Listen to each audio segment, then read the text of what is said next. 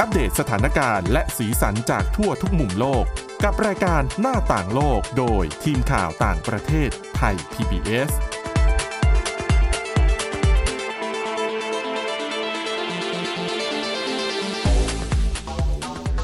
สวัสดีค่ะคุณผู้ฟังค่ะนี่คือรายการหน้าต่างโลกค่ะ วันนี้นะคะเรามีเรื่องราวเรียกว่าเป็นเป็นผลกระทบต่อเนื่องนะคะ ที่เกิดขึ้นจากเหตุที่มีเยาวชนไทย ไปก่อเหตุยิงในห้างหรูย่านปทุมวันแถวๆนั้นน่ะนะคะอ่าแน่นอนมันส่งผลกระทบต่อภาพลักษณ์แล้วก็เรื่องของการท่องเที่ยวด้วยโดยเฉพาะอย่างยิ่ง นักท่องเที่ยวชาวจีน เนื่องจากว่ามีชาวจีนเนี่ยเสียชีวิตจากเหตุการณ์นี้ด้วย เดี๋ยวเราไปติดตามเรื่องนี้กันนะคะ กับคุณชลันทรโยธาสมุทรแล้วก็ดิฉันสวรักษ์จากวิวัฒนาคุณค่ะ สวัสดีค่ะ อุ้ยคุณชลันทรก่อนจะไปดิฉันน่ะเมาส์นิดหนึ่งวันที่เกิดเหตุอ่ะ ค่ะ ดิฉันน่ะไปทำธุระแถวนั้น แล้วอยู่ห่างจากสยามพารากอนเนี่ยประมาณ 1 กิโลเมตร อ๋อ เออ แล้วก็ ได้เห็นสถานการณ์เลยไหมคะ ตอนนั้นน่ะอ่ะด้วยความที่เราเป็นนักข่าว ดิฉันก็คิดว่าเอ๊ะหรือเราจะ move ดีนะไอ ค่ะ จากจุดที่ดิฉันอยู่เนี่ย อืม ไปพารากอนซึ่งบอกว่ามันแค่ 1 กิโล อืม 1กิโลเมตรไม่ได้ไกลมาก แต่ต้องบอกว่าตอนนั้นน่ะตอนที่ฉันทำธุระอยู่ไม่รู้เลยนะว่ามีเหตุการณ์ ค่ะ นี้จนกระทั่งเพื่อนเนี่ยคือเพื่อนรู้ว่าวันเนี้ยมาตรงนี้ อืม เพื่อนโทรมาถามว่าเฮ้ยเธอรู้ข่าวหรือยัง มีเหตุการณ์เนี่ยเกิดขึ้นในพารากอนอย่างเงี้ย ดิฉันบอกอ๋อไม่รู้ก็เลยไปเช็ค ดิฉันได้รู้ข่าวรู้ข้อมูลทั้งหมดจริงๆอ่ะ คือจากทวิตเตอร์ อืม อืม แล้วก็คิดว่า เอ๊ะไหนๆเราก็เป็นผู้สื่อข่าวเราแวะไปดู ค่ะ หน่อยดีกว่า ก็ตั้งใจว่าจะขับรถไป อืม คือขับรถออกมายังแค่ถึงถนนน่ะ ออกจากลานจอดรถมา เขาก็แจ้งว่าเหตุการณ์มันยุติลงแล้ว อ่า เออ แล้ววันนั้นฝนตกหนัก ค่ะ น้ำท่วม อืม รถติด อืม สรุปก็คือกว่าดิฉันจะไปถึงนั้นน่ะ ทีมข่าวอื่นๆน่ะ ไปถึงแล้ว น่าจะไปถึงแล้ว เออ ค่ะ ก็เลยเออมาเล่าให้ฟังกันว่าจริงๆเรื่องของระบบการเตือนภัยนี่ก็ อืม สำคัญ เอาจริง ๆนะถ้าวันนั้นเพื่อนไม่โทรมาบอก ดิฉันน่ะมีโอกาสที่จะไปห้างแถว ค่ะ นั้นอืม ประเด็นนี้เป็นเสียงสะท้อนจากหลาย ๆ คนที่อยู่ในพื้นที่ ค่ะ แล้วก็เป็นระดับสูงเลยไม่ว่าจะเป็นมกุฎราชกุมาร จากยาโฮ อืม ต่าง ๆ เนี่ย สะท้อนคล้าย ๆ กันว่า ค่ะ ไม่รู้ข้อมูลอะไรเลยขนาดอยู่ใกล้พื้นที่ เพราะไม่มีการแจ้งเตือนไม่มีข้อมูลอะไร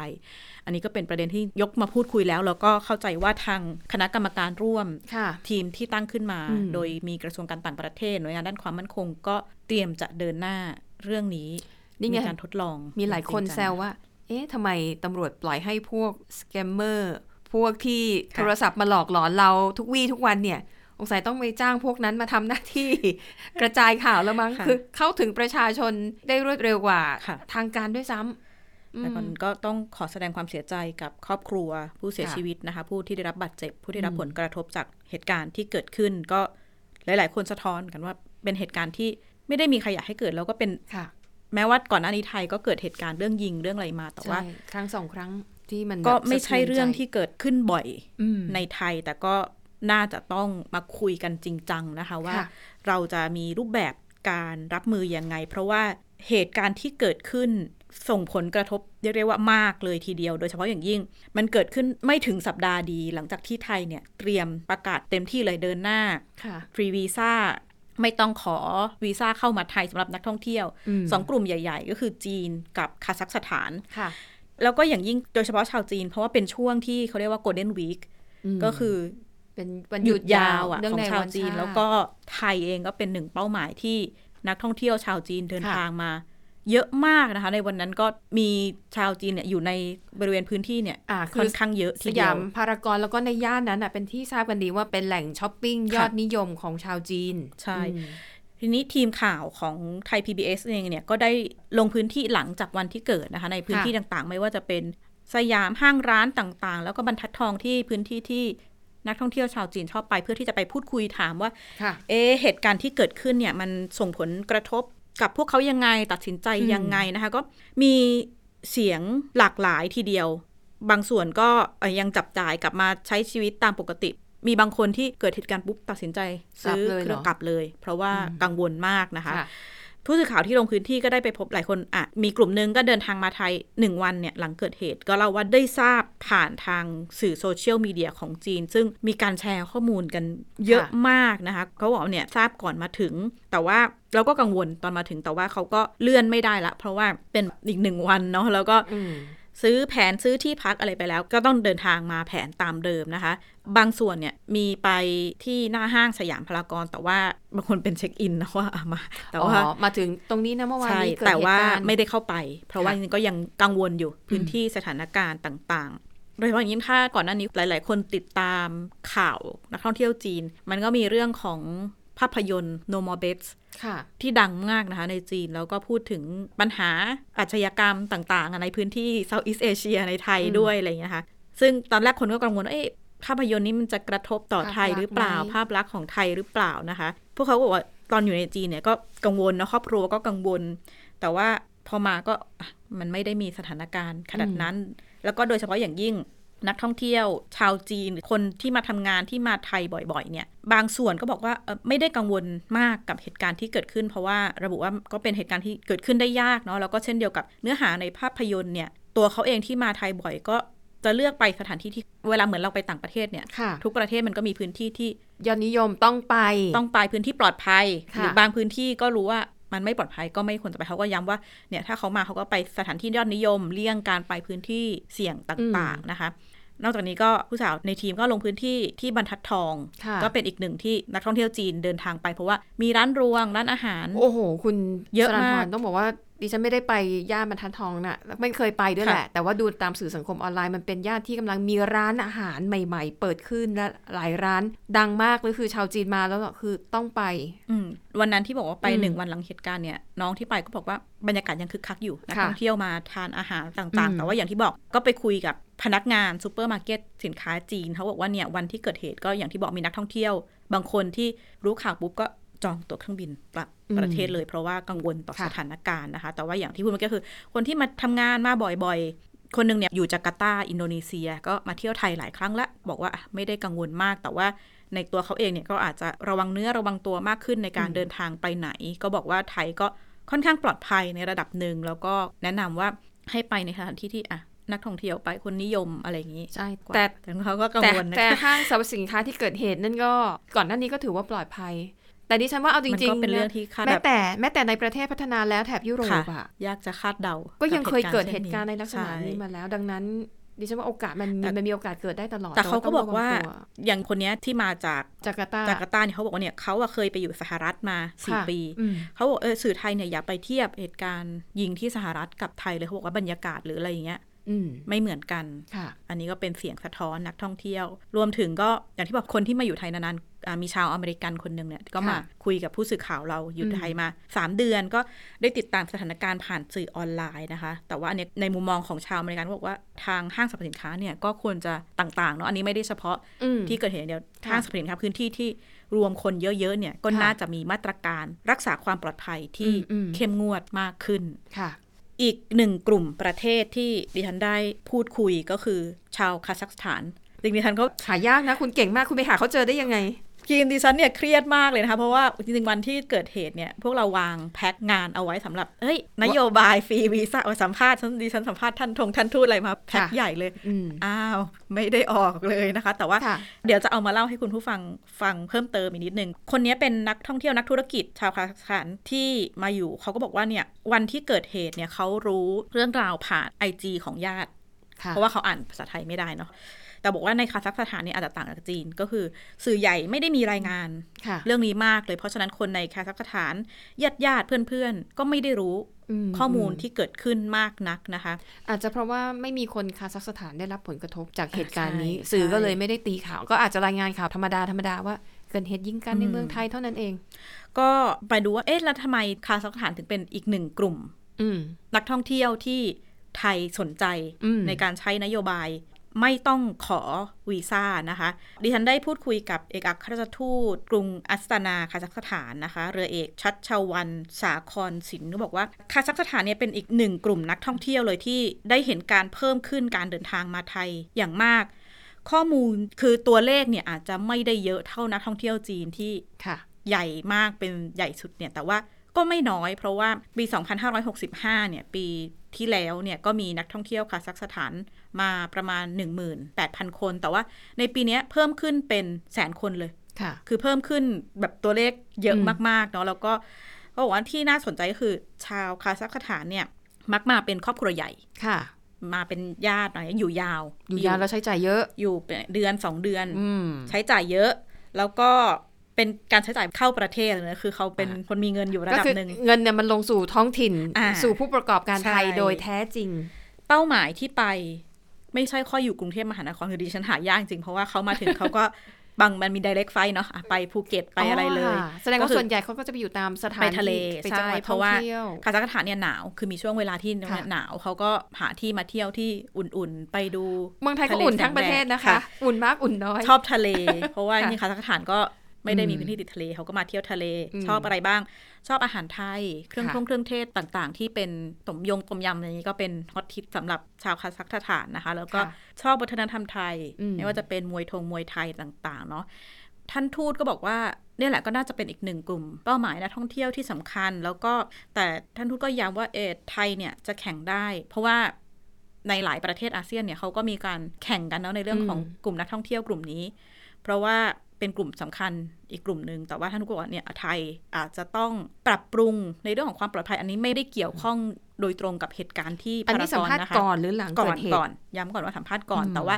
ท่านทูตย้ำว่าในเรื่องของความปลอดภัยไม่ว่าจะเป็นเช่ารถอ่ะต่างๆ ในภูของภูเก็ต ค่ะ ผู้ประกอบการอาจจะต้องให้ความสำคัญในเรื่องของเอกสารกฎหมาย การสวมหมวกกันน็อกการปฏิบัติตาม อืกฎหมายจราก ฎ จร หมายจราจรคือต้องมีการบังคับใช้เพื่อให้เห็นว่าไทยเนี่ยปลอดภัยเนาะเพราะว่า ค่ะ เวลาสมมุติว่าย่อหย่อนการบังคับใช้กฎหมายต่าง ๆ เนี่ย เวลามันเกิดเหตุอะไรขึ้นน่ะ มันส่งผลกระทบเยอะพอสมควรนี่ก็ท่านทูตแล้วก็หน่วยงานที่ทำในเรื่องของการค้าการลงทุนระหว่างทิ้งก็สะท้อนใกล้ ๆ กันว่า ค่ะ เรื่องของความปลอดภัยต่างๆ โดยไม่ว่าจะเป็นผู้ประกอบการภาครัฐเองก็ตาม อืม เนี่ยน่าจะเป็นอีกหนึ่งประเด็นสำคัญที่ถ้ามีการพัฒนาเพิ่มมากขึ้น การท่องเที่ยวไทยก็จะแข็งแรงมากขึ้นน่ะ ค่ะ คาซัคสถานไปละ ได้คุยกับคนสิงคโปร์ อืม ก็เป็นอีกหนึ่งประเทศที่จริงๆไปมาหาสู่ในอาเซียนเดินทางกันเยอะนะคะ เขาก็บอก ค่ะ ว่าในสิงคโปร์เนี่ยลงข่าวเยอะเลย แม้ว่าจะไม่ได้มี อืม ชาวสิงคโปร์เกี่ยวข้องในเหตุการณ์ที่เกิดขึ้นนะคะ ค่ะ แต่ว่าบอกว่ารายงานข่าวเยอะมาก แล้วก็บรรยากาศคือคนค่อนข้างกังวลแหละ ตั้งคำถามถึงความปลอดภัยในการเดินทางมาไทยรวมถึงตั้งข้อสงสัยว่าเอ้ยแล้วทำไมถึงซื้อปืนมาได้ยังไง อืมอื ทำไมถึงพกปืนเข้ามาในพื้นที่สาธารณะได้นะคะ เพราะว่า ค่ะ อย่างที่บอกคือสิงคโปร์เนี่ยเป็นประเทศอันดับต้นๆ ของโลกเลยทีเดียวที่ถูกจัดอันดับว่า มีมาตรการการควบคุมอาวุธปืนที่เข้มข้น ค่ะ มากที่สุดนะคะ ถ้าไปดูข้อมูลการถือครองปืนเนี่ยอ่ะเทียบไทยกับสิงคโปร์เลยเนี่ยอันนี้ข้อมูลปี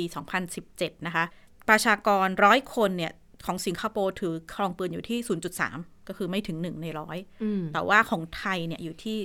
15.10ร้อยคนนี้ก็คือมีปืน 15 คน ค่ะ ทั้งๆที่ไทยเองก็ไม่ได้เอกสารครอบครองอาวุธปืนต่างๆเนี่ยมันก็ค่อนข้างทำได้ยากนะคะ แต่ว่านี่เป็นข้อมูลที่น่าตกใจเหมือนกันว่า อืม โอ้โหในร้อยคน เราเดินไปในถนนเนี่ยมี ค่ะ ผู้ที่มีสิทธิ์ถือครองอาวุธปืนค่อนข้าง อืม เยอะนะคะ ซึ่งสำหรับสิงคโปร์เนี่ยมีกฎหมาย 2 ฉบับที่เกี่ยวข้องกับการควบคุมอาวุธปืน ก็เป็นกฎหมายว่าด้วยอาวุธวัตถุระเบิด แล้วก็อีกหนึ่งก็เป็นกฎหมายเรื่องของการกระทำผิดเกี่ยวกับอาวุธปืน ซึ่งพอพูดถึงปืน คือในไทยที่มันมีช่องว่างรูปโพทางกฎหมาย เพราะว่า ค่ะ พวกแบงก์การอ่ะเอาไป อืม ปรับเปลี่ยน ดัด ดัดแปลงเอามาใช้แล้วมันเกิดความเสียหายจริง ๆ ผลกระทบจริง ๆ แต่ว่า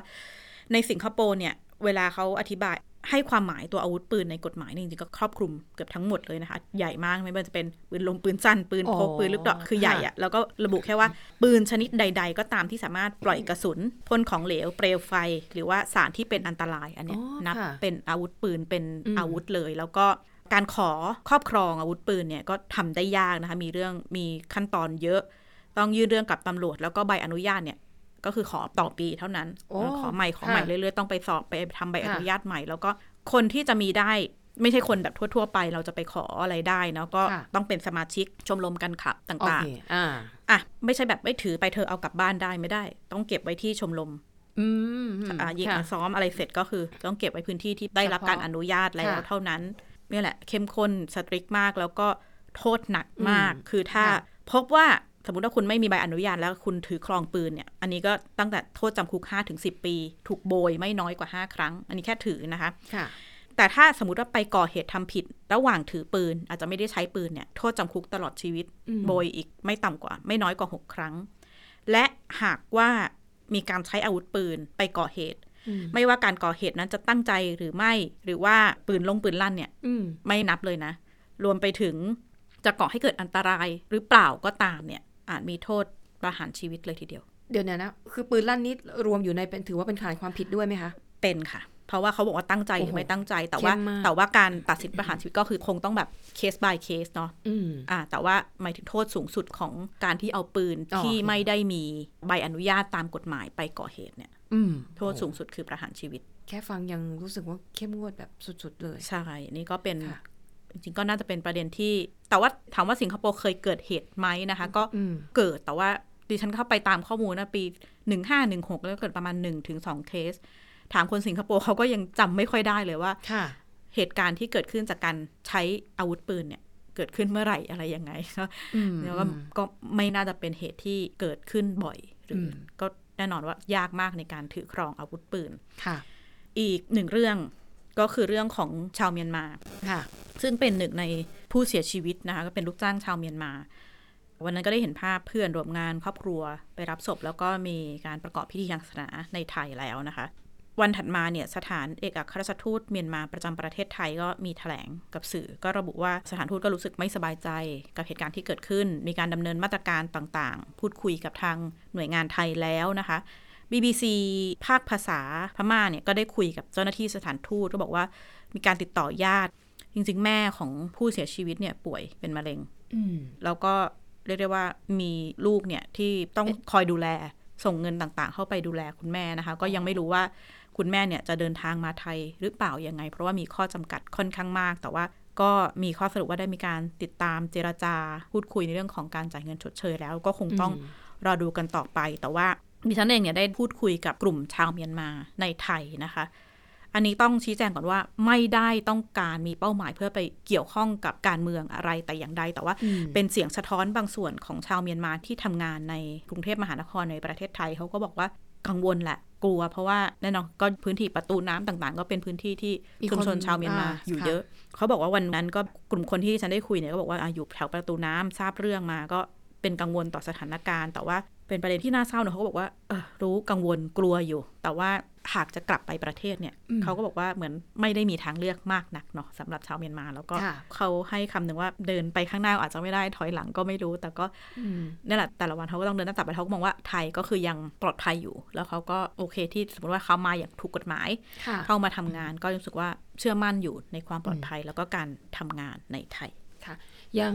ชาวเมียนมาที่เสียชีวิตนี่คือเข้ามาอย่างถูกต้องตามกฎ ใช่ หมาย ค่ะ ใช่ไหม ใช่ คะ ค่ะ อันนี้แหละจะบอกว่ามันเป็นข้อดีของการที่ทำทุกอย่างถูกต้องตามกฎหมา ค่ะ ย เพราะว่าอ่ะอย่างคนนี้เคราะห์ร้ายกลายเป็นหนึ่งในผู้ที่เสียชีวิต